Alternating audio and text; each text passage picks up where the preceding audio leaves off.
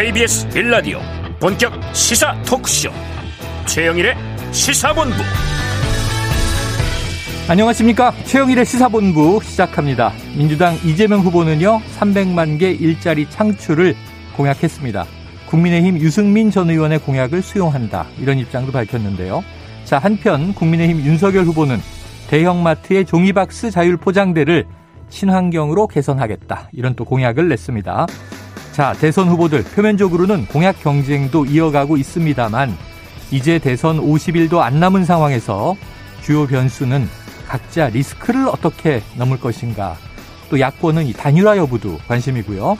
그리고 토론이 남아 있습니다.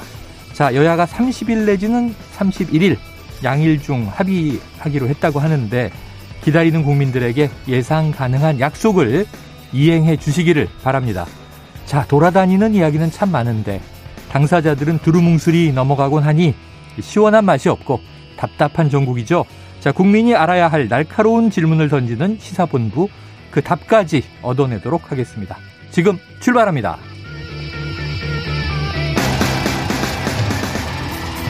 네, 1부에서는요, 오늘의 핵심 뉴스를 한입에 정리해드리는 한입뉴스 코너가 기다리고 있고요. 2부 10분 인터뷰 더불어민주당 선대위 총괄 특보단장인 정성호 의원과 49일 남은 대선 판세를 짚어보겠습니다. 이어서 진격의 보수 사건 본부도 준비되어 있습니다. 청취율 조사 기간입니다. 여러분의 점심 시간을 꽉 채워드리는 최영일의 시사본부를 잘 듣고 있다. 이렇게 답해 주시면 큰 힘이 되겠습니다. 한 입에 쏙 들어가는 뉴스와 찰떡궁합 디저트송 신청 기다리고 있죠?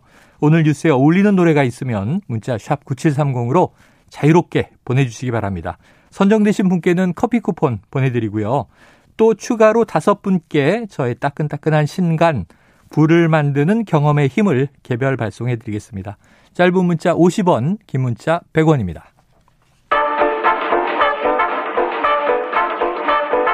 최영일의 시사본부 한입뉴스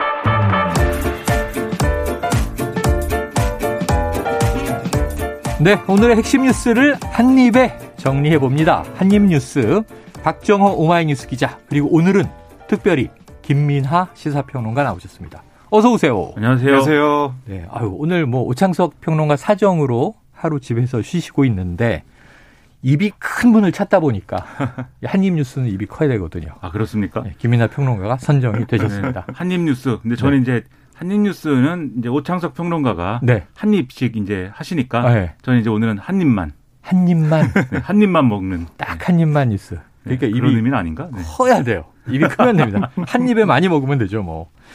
자, 이제 그동안은 김건희 씨의 이제 7시간 통화 녹취 공개 파장이 이어지다가 이제는 또 민주당 이재명 후보의 욕설과 막말이 담긴 통화 녹음 파일이 공개됐다.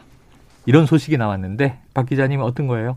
네, 그러니까 국민의힘의 이재명 국민검증특위 소속인 장영아 변호사가 음. 어제 국회에서 기자회견을 열었어요. 네. 그래서 이 후보의 육성이 담긴 160분 분량의 녹음 파일 이걸 공개한다라고 얘기했고 네. 실제로 거기서 일부 녹취 파일을 틀었습니다. 아. 그래서 그걸 이제 언론인들이 듣고 있었는데 이 파일을 자신의 뭐 페이스북이나 아니면 언론사 기자들한테 메일로 보내는 그런 걸 통해서 공개를 했습니다. 네. 이 이 후보의 이 조폭 연루서를 이제 장영화 변호사가 지난해 제기를 했었죠. 네. 그래서 민주당으로부터 공직선거법 위반 혐의로 검찰에 고발도 당했었는데 음. 이장 변호사 얘기는 이 후보가 전화로 형과 형수에게 모멸적 욕설을 반복적으로 퍼부었다라고 지적을 했고 네. 또 형이 재선 씨에게 정신병원 입원을 압박하는 듯한 내용도 있다. 라고 그 내용도 좀 틀어주고 했었어요. 음. 이거 왜 이렇게 틀었냐 기자들이 물어보니까 뭐 정치적 이해관계 이런 것 때문이 아니라 국민들의 알 권리를 위해서 국민들이 이 사안을 알아야 되기 때문에 직접 공개하게 됐다라고 얘기를 했습니다. 네. 그런데 뭐 국민의힘이 전면에 나서진 않은 모양새지만 선대본부 산하 클린 선거 전략본부가 장 변호사를 좀 직간접적으로 지원했다 이 회견을 음. 그런 얘기도 나오고 있고요. 기자회견장 대관도 국민의힘 선대본부 대변인 명의로 이루어졌어요. 네. 그래서 어쨌든 이 김건희 씨이 7시간 통화 내용 공개 여기에서 맞불 형식으로 좀 나온 게 아니냐 이런 분석이 좀 나오고 있고요. 음. 어쨌든 이 장 변호사 그동안 오랫동안 파일을 갖고 있었는데 음질 보정 작업을 했고 더 공개할 게 있다. 뭐 이런 얘기도 했어요. 160분 네. 이외에도 물론 내용적인 면에서는 주목도가 떨어질 수 있겠지만 음. 더 있다라는 얘기도 했고 파일 입수경에 대해서는 다만 또 설명하기 어렵다 이렇게 좀 말을 아꼈습니다. 네, 자 이 대목 사실은 김건희 씨 통화 녹취도 뭐 이게 공개되네 안 되네 논란이 있다가 결국은 이제 매체 언론이 공개를 한 셈이죠. 그리고 파장이 있었는데 이건 이제 개인 자격이라고는 하지만 어쨌든 국민의힘 소속 또 이제 캠프 소속인 인사가 이걸 틀었단 말이죠. 국회에서 기자회견을 연 거고 김민하 평론가께서는 어떻게 보십니까? 이 사태는. 이게 뭐 지금 말씀하셨듯이 국회 소통관에서 기자회견을 뭐 제가 그냥 가서 뭐 하고 싶다고 할 수 있는 게 아니에요. 그러니까 국민의힘이 어쨌든 이게 주관을 해야 되고 음. 여기서 기자회견을 할수 있게 해줬기 때문에 네, 그렇게 한 거기 때문에 결국 이제 국민의힘이 좀 주도적인 역할을 했다 이렇게 볼 수가 있겠고 네. 그 맥락이라는 거는 지금까지 이제 국민의힘 측 어, 인사들이 일관되게 주장을 해왔습니다. 음. 방송에서 김건희 씨 관련 이 녹취를 방송을 했기 때문에 음. 이재명 후보의 이런 욕설이 나오는 이런 녹음 파일도 같이 틀어야 정당 네, 공정한 것이다. 공정하다. 네, 이런 주장을 했는데 사실 그런 주장은 저는 이제 제가 조금 그래도 인터넷 신문사에도 다니고 했었는데 네. 조금 이해는 잘 안 됩니다. 왜냐하면 어. 두 사건이 뭔가 연관이 있거나 아. 그리고 두 사건이 최소한 같이 이렇게 거론되고 있는 뭐 그런 상황이라고 하면 네. 뭐 그렇게 하는 것도 공정하다는 주장에 해당할 수 있겠다라는 생각도 드는데 아. 그게 아니거든요. 음. 이두 사건은 뭔가 녹음 파일이 있다는 거 외에는 네네. 공통점이 없는 사건입니다. 아. 근데 이거를 언론에서 이제 두 개를 같이 틀어야지 이제 공정하다라고 하는 거는 음. 제가 볼때 굉장히 기계적인 논리인 거고 좀 억지스럽다 이런 생각을 많이 했어요. 네. 그리고 아마 많은 분들 그리고 현업에 있는 분들도 마찬가지 생각을 하셨을 겁니다. 박 기자님도 그런 생각 안 하셨어요?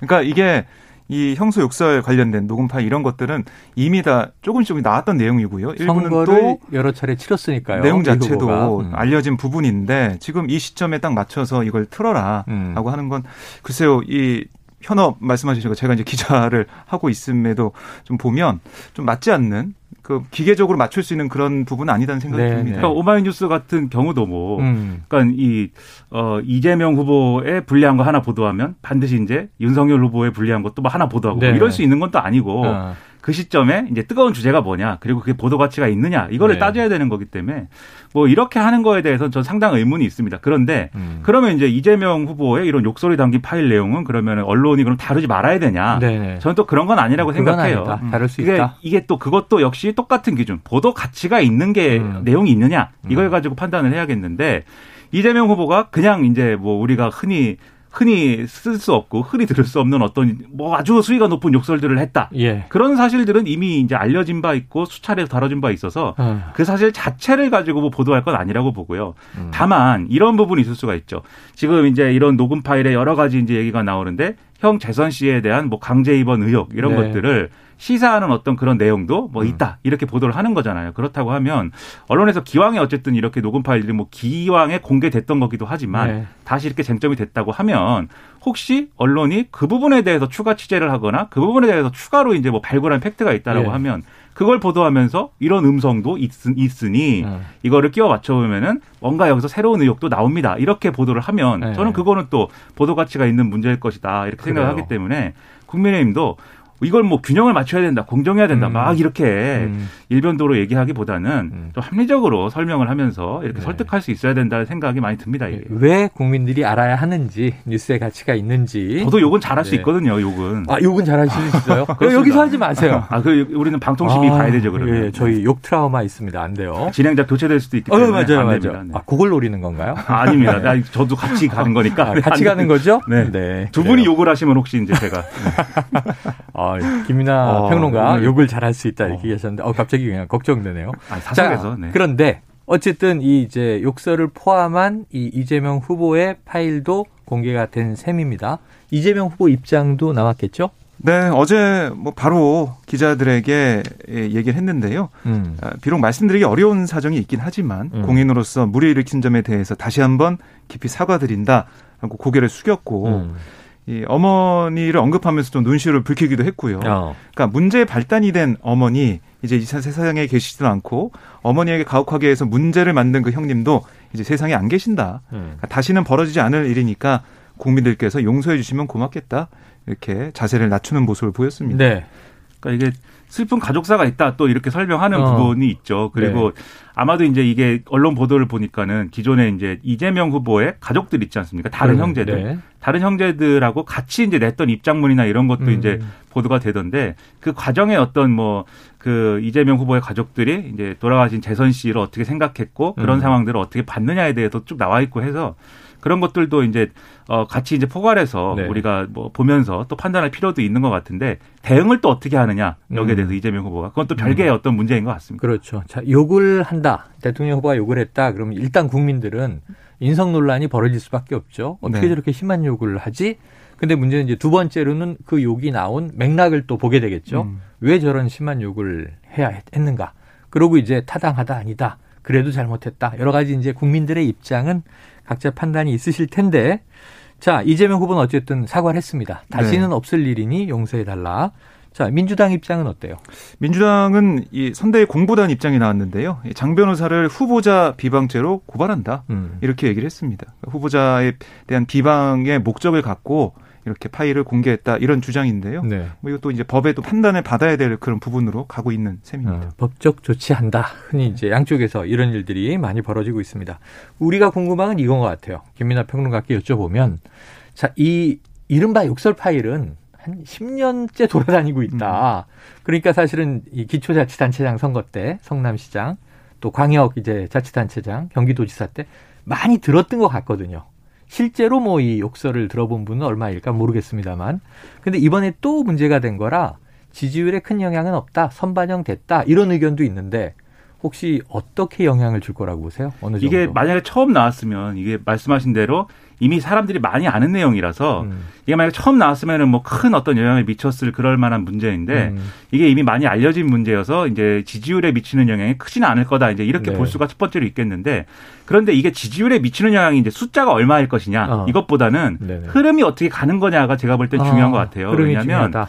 이재명 후보가 계속 이제 하고 싶어 하는 어떤 그런 이 국민들에게 주고 싶어 하는 메시지는 내가 흠이 여러모로 많은 사람일 수 있는데 음. 그런데 그거를 상쇄할 만큼의 어떤 유능함을 갖춘 사람이다. 음. 이걸 이제 보여주고 싶어 하는 거거든요. 네 그렇기 때문에 최근에 뭐 여러 가지 뭐 대형 공약들도 많이 얘기하고 이 디지털 대전환이라든지 지난주에 그런 것도 굉장히 많이 얘기했잖아요. 네. 그런 걸 보여주면서 그리고 경기도지사도 했고 성남시장도 했는데 이게 다 성과들이 있는 거다. 음. 아무튼 유능함을 강조하고 싶은데 지금 유능함이라는 거는 이제 잘 안 보이고 있어요, 사실. 어. 이게 이제 상대 후보인 윤석열 후보 진영의 여러 가지 내용이라든가 뭐 선대위가 어떻게 됐다라든지 그다음에 김건희 씨 논란이라든지 이런 거에 더해서 이준석 대표하고 뭔가 이렇게 다시 화합을 이루면서 네, 네. 그 이후에 또 아 뭔가 2030을 겨냥하고 있다라는 음. 스토리들이 막 나오면서 이재명 후보가 뭐 하는지는 상대적으로 어. 묻히고 있는 그런 측면들이 있어서 아.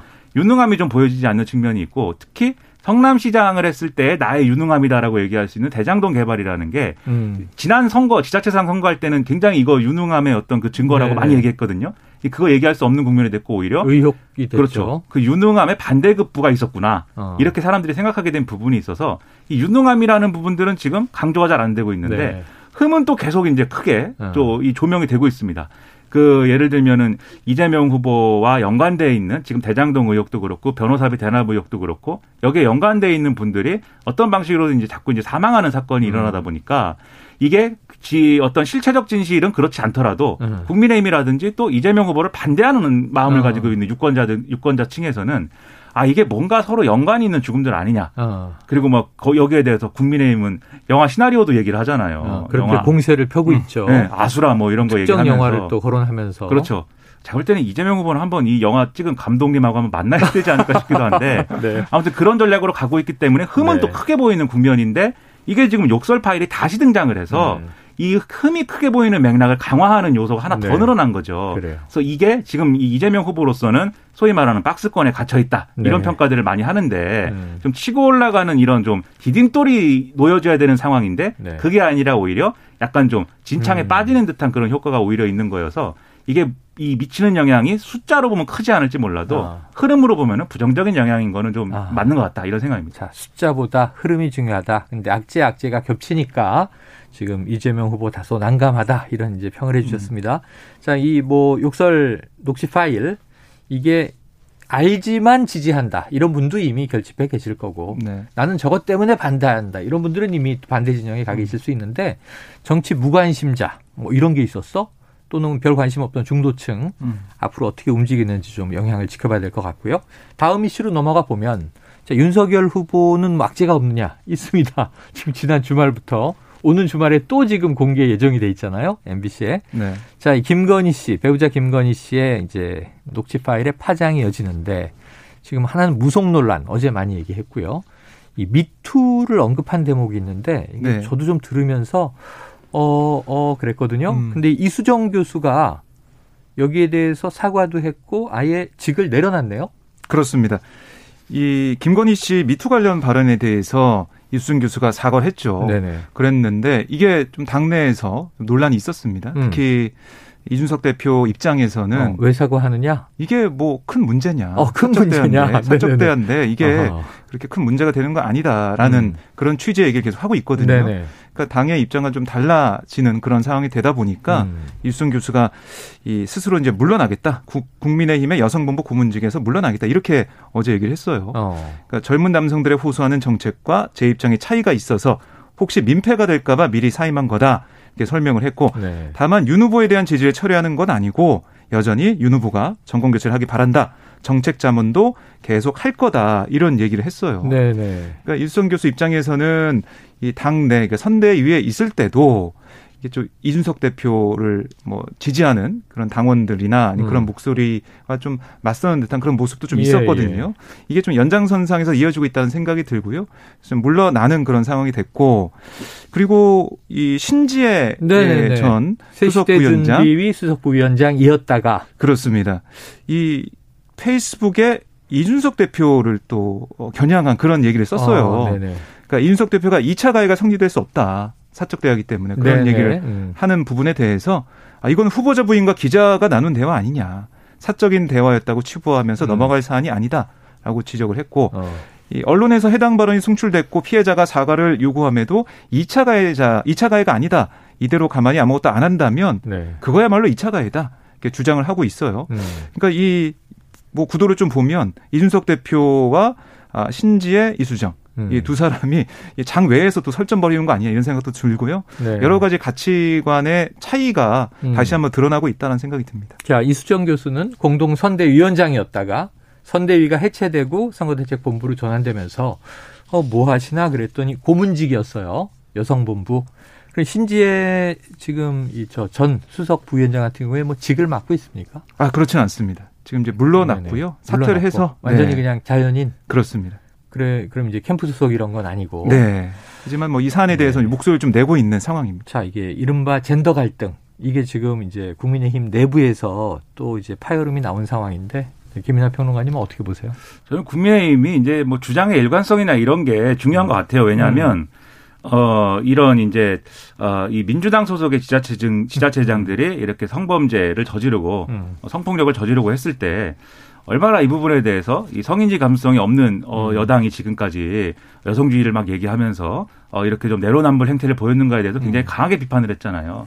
그런 점에서 비추어 보면은 이게 이 후보 배우자의 성인지 감수성의 어떤 현실을 드러낸 발언이 나온 거거든요. 음. 그러면 이게 2차 가해냐 아니냐 뭐 이런 걸 따질 게 아니고 김건희 씨가 비록 이 언론을 통해서 서면으로 이제 사과한 부분도 있지만 네. 여기에 대해서 충실하게 해명을 하고 사과를 하는 게좀 우선이라고 생각을 하는데 어. 2차 가해냐 아니냐를 두고 지금 이준석 대표가 네. 개념상으로 맞지 않다 이렇게 얘기를 하고 있습니다. 음. 근데 2차 가해라는 것은 이게 2차 가해가 뭐냐라는 건 사실 오래된 어떤 논쟁인데 그리고 네. 지금 이제 여러 언론이나 또 이렇게 표현하는 어떤 어, 용어 중에 뭐 2차 가해라는 얘기도 있고 3차 가해, 4차 가해 막 이런 식으로 막 쓰잖아요. 네, 근데 네. 그런 문제가 아니고 2차 가해라는 건 일종의 간접적인 어떤 가해들을 얘기하는 거거든요. 음, 음. 그래서 어떤 여성이 성폭력을 당했을 때 피해자인데 그렇죠. 이 피해자에 대해서 주변에서는 수근수근 하는 거예요. 근데 네. 이 수근수근 하는 것이 이 피해자를 직접적으로 이제 피해자에게 대고 막 손가락질 하면서 얘기하는 게 아니라 음. 주변에서 뭔가 이랬다더라 저랬다더라 소문을 막 내면서 음. 마치 이 피해자가 당할 만한 일을 당했다라는 듯이 네. 그런 얘기들을 막 이렇게 소문으로 만듭니다 사람들이. 예. 그리고 그게 결국은 간접적으로 피해자 귀에 들어가게 되면서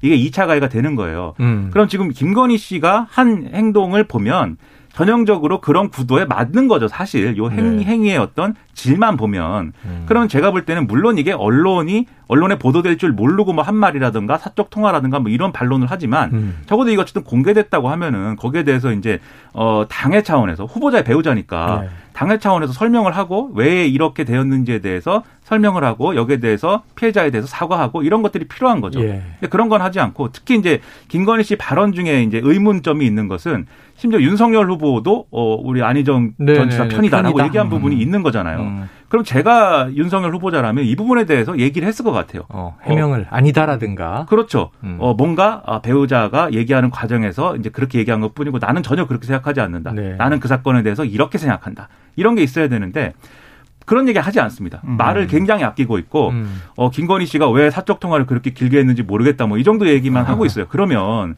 유권자들이 볼 때는 민주당의 그런 이제 이 성범죄라든가 네. 성폭력 의혹에 대해서는 굉장히 나를 세워서 어이 여성 인권을 짓밟았다. 그리고 뭐 피해 호소인이라고 부르면서 음. 어 굉장히 뭐 이런 아주 내로남불적인 행위를 했다라고 얘기한 그 정당과 세력이 여기에 대해서는 또 이렇게 나몰라라 하는 듯한 모습을 보이면 음.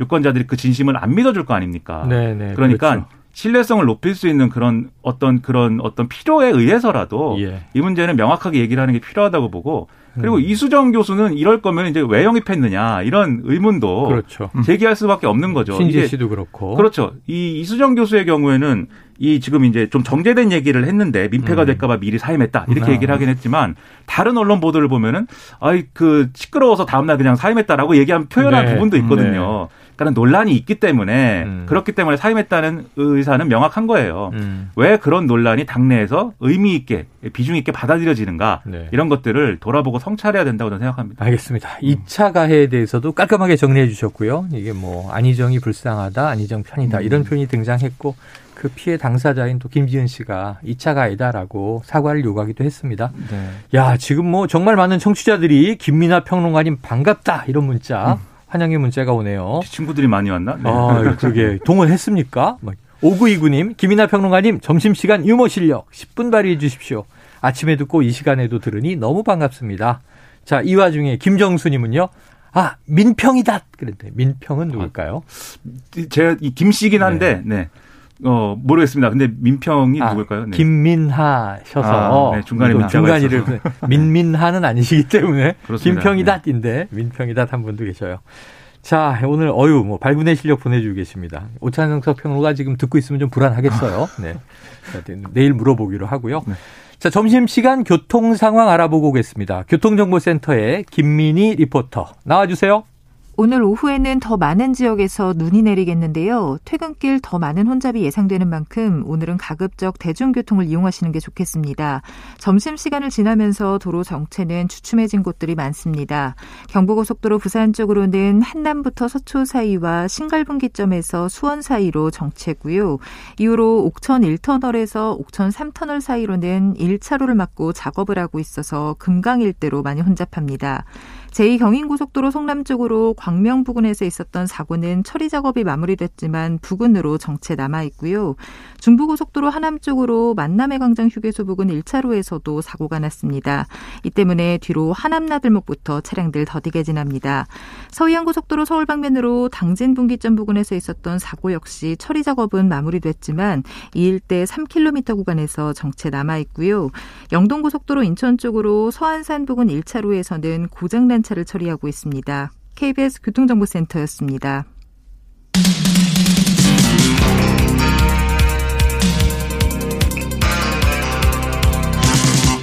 최영일의 시사본부. 네, 아까 김이나 평론가께서 말씀해 주셨지만 후보자 본인들이 여러 가지 제기되는 문제에 음. 대해서 음. 좀딱 부러지는 답변들을 안 하다 보니까 점점 관심은 많아지고 뭐 주변 사람들이 이렇다더라 저렇다더라 말이 옮겨지고 음. 우리도 여기서 추측을 해야 되고 이게 평론을 해야 되고 이런 상황이 되는데 그래서 궁금한 게 토론이잖아요. 토론. 네. 당사자들이 나와서 궁금한 거 물어보고 속 시원하게 답변하고 이걸 바라는 건데 자, 어제만 해도 이게 혼란이었던 네. 게 27일 날 하는 줄 알았더니 또 아니다 이런 얘기가 나와서 박 기자님 정해진 겁니까?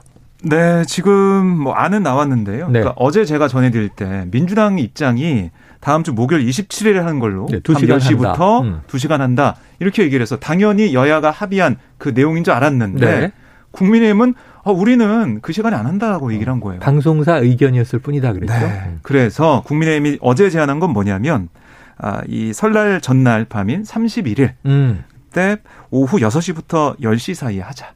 그야말로 황금 시간대. 4시간 하는 건 아니죠? 아, 4시간 하는 건 아닙니다.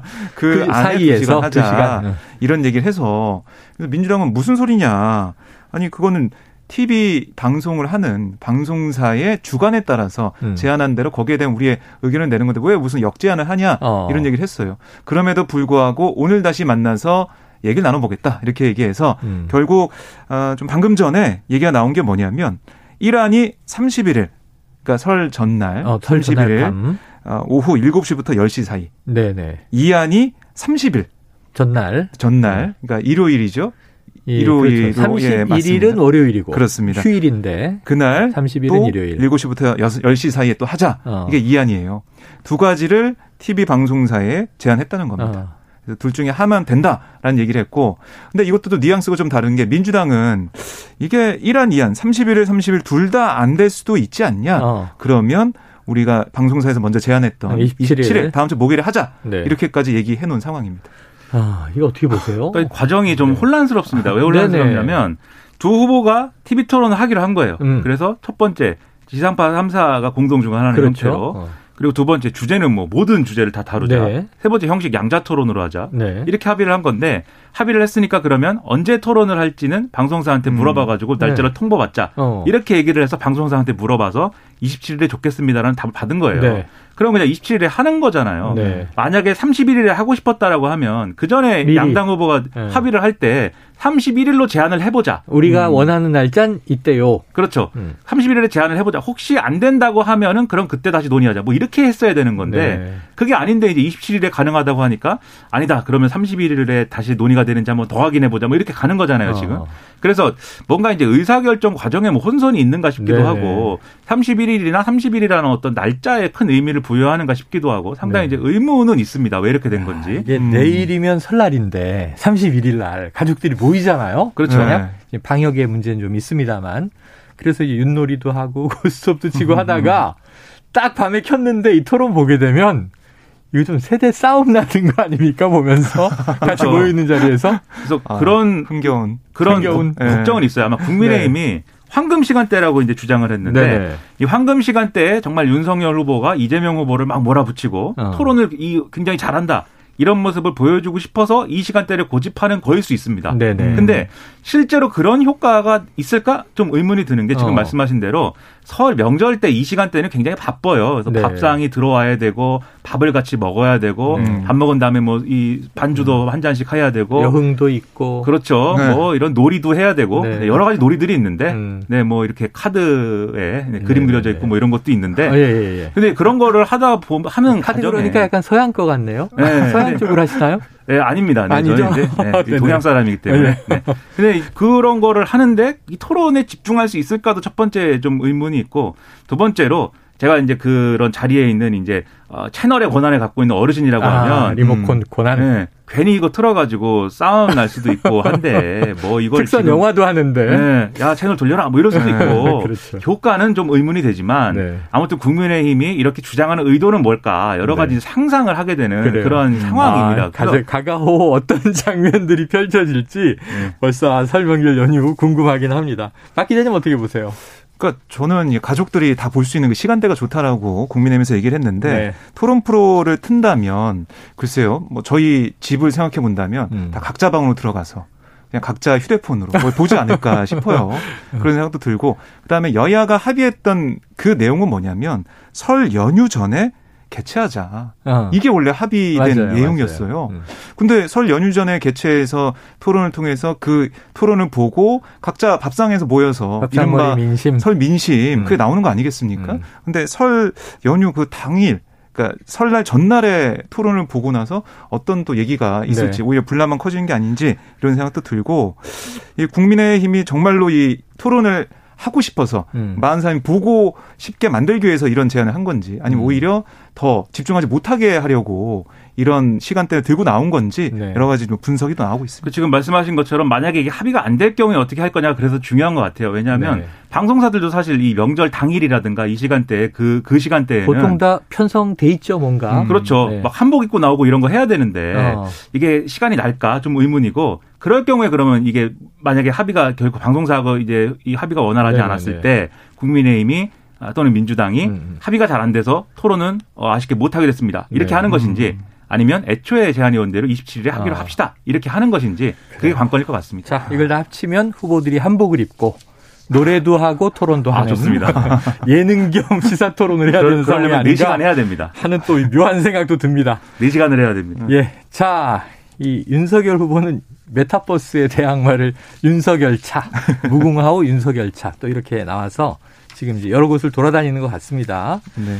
지금 요 뉴스가 좀 심각해 보여서 다뤄봐야겠습니다. 고 김문기 유서가 입수됐다. 자, 지금 이제 그 성남 도시개발공사에 소속됐던 이제 개발 1처장이잖아요. 네. 이제 극단적 선택을 했던 이제 고인이 되셨는데 유서에 어떤 내용이 담겨 있었습니까? 네, 그러니까 김문기 전 처장이 대장동 개발 사업 협약서에 초과이익 환수 조항을 넣자 음. 이 제안을 세 차례 했다는 거예요. 음. 그런데 임원들이 받아들이지 않았다. 아, 네. 자필 유서에 남겼다 이렇게 KBS가 어. 보도를 했습니다. 이 환수 조항은 아시겠지만은 민간 사업자의 수익 독점을 막는 일종의 안전장치예요. 네네. 네. 그래서 실무진들이 제안을 했는데 이게 뭐 7시간 만에 사라진 것으로 알려져서 음. 대정동 개발 의혹의 핵심이라고 볼 수가 있습니다. 아, 그런데 또 중요한 부분이 그럼 임원들이 받아들이지 않았다고 했는데 음. 임원들이 누구냐 네네. 네. 여기에 대해서 특정을 하지가 않았어요. 어. 직접 지목하지 않아서 여러 가지 좀 얘기가 나오고 있는데 어쨌든 이 김문기 처장 입장에서는 자신이 오히려 이 환수 조항을 넣어서 민간 사업자의 수익을 독점 막기 위해서 노력을 했는데 네. 왜 나를 이렇게 조사도 하고 검찰 어, 경찰서도 받고 내가 한다 하는 몸통식으로 네. 대가냐 네. 이런 억울함을 호소했던 걸로 보입니다. 그래요. 자, 이게 뭐 여러 가지가 있습니다. 과거 또 이제 이재명 지사 측의 해명은 우선 환수를 공공히 했기 때문에 캡을 씌우는 초과이익 환수 조항까지 넣기는 어려웠다. 이런 얘기도 있었고 네. 또 이것을 넣지 않은 것이 문제다. 음. 예, 그것 자체가 화천대유를 봐주게 한 거 아니냐 하는 또 국민의힘 측의 공세도 있고 팽팽해요. 지금 정황을 우리 김평론가님은 어떻게 보십니까? 일단 이 유서를 통해서 이제 새롭게 알 수 있는 사실은 좀 이제 좀 희미한 것 같습니다. 왜냐하면 이미 유족이 이분 고인의 빈소에서 음. 기자회견하고 언론에 이제 얘기했던 그런 내용하고 거의 이제 일맥상통해 아, 보이는 그런 내용인데. 그렇죠. 이게 어 자신은 이제 검찰 조사를 받고 이런 과정에서 상당한 부담을 느낀 것이고 그리고 성남도시개발공사가 최대한으로 이익을 낼 수 있도록 노력을 많이 했는데 네. 그러한 이, 이, 노력을 한 결과가 이렇게 된 것임에도 불구하고 음. 지금 회사에서는 본인이 이제 그 정민영 변호사가 와가지고 이 서류를 당시 결제했던 서류를 보여달라고 할때 음. 그걸 이제 보여줬다. 그거에 대해서 이제 중징계를 한다고 하고 또 이 회사가 사실상 나에게 이제 혼자 책임지고 가라는 거 아니냐 네. 이런 취지의 반발을 했다고 하는데 그 정황이 이 내용에 이제 포함이 돼 있는 거거든요. 네. 그래서 그런 얘기이기 때문에 이게 기존에 나왔던 얘기들을 다시 확인하는 수준의 내용이라고 보이고 지금 말씀하신 이제 초과이익 환수 조항의 삭제 경위나 뭐 이런 것은 사실 기존에 이제 보도나 이런 것들을 쭉 보면은 결국 음. 그 당시에 이제 이 사업의 전체적인 기획이나 이런 것들을 맡았던 전략사업팀이라고 소위 말하는 뭐 언론에서는 음. 유동규 별동대 뭐 이렇게 음. 불렀던 네. 그 구조의 팀이 있는데 결국 거기를 거쳐가면서 이렇게 된 것으로 추정은 되거든요. 어. 근데 거기 그 선에서 결정을 이렇게 한 건지 왜냐하면 그 전략사업팀이라는 것도 이미 이제 화천대유 일당들의 영향을 받고 있는 구조였기 네. 때문에 그 선에서 이제 만약에 이렇게 7시간 문제를 아, 이, 이, 이 환수 조항 이 문제를 음. 만약에 처리한 거라고 하면은 이른바 지금 김만배 씨, 유동규 씨 등등의 이제 배임 혐의하고 연결되는 것일 거고 그게 아니라 그 윗선까지 갔다가 온 거다라고 음. 하면은 지금 이재명 후보의 어떤 여러 가지 혐의까지도 예. 내다볼 수 있는 어떤 그, 런 내용이 될 건데 일단 오늘 나온 이 내용에는 그러한 것을 추정할 수 있는 알겠습니다. 내용은 포함이 안 돼 있습니다. 좀 더 지켜보도록 하겠습니다. 자, 한입 뉴스는 여기까지 정리하죠. 박정호 와이뉴스 기자, 오늘은 김민아 시사평론가 자, 오창석 평론가와 함께하면 저희가 온라인 투표를 해보도록 할게요. 네. 오늘 잘하셨습니다. 고맙습니다. 죄송합니다. 고맙습니다. 네. 네. 자, 오늘 디저송은요, 8271님 신청곡입니다. 양당 모두 네거티브 선거 운동에 지치네요. 남은 기간 동안은 플러스 운동 부탁해요. 애즈원의 사랑 플러스 신청합니다. 자, 이 8271님 커피 쿠폰 드리고요. 신간 받으실 다섯 분은 개별 문자로 연락드립니다. 노래 듣고 2부로 돌아오겠습니다.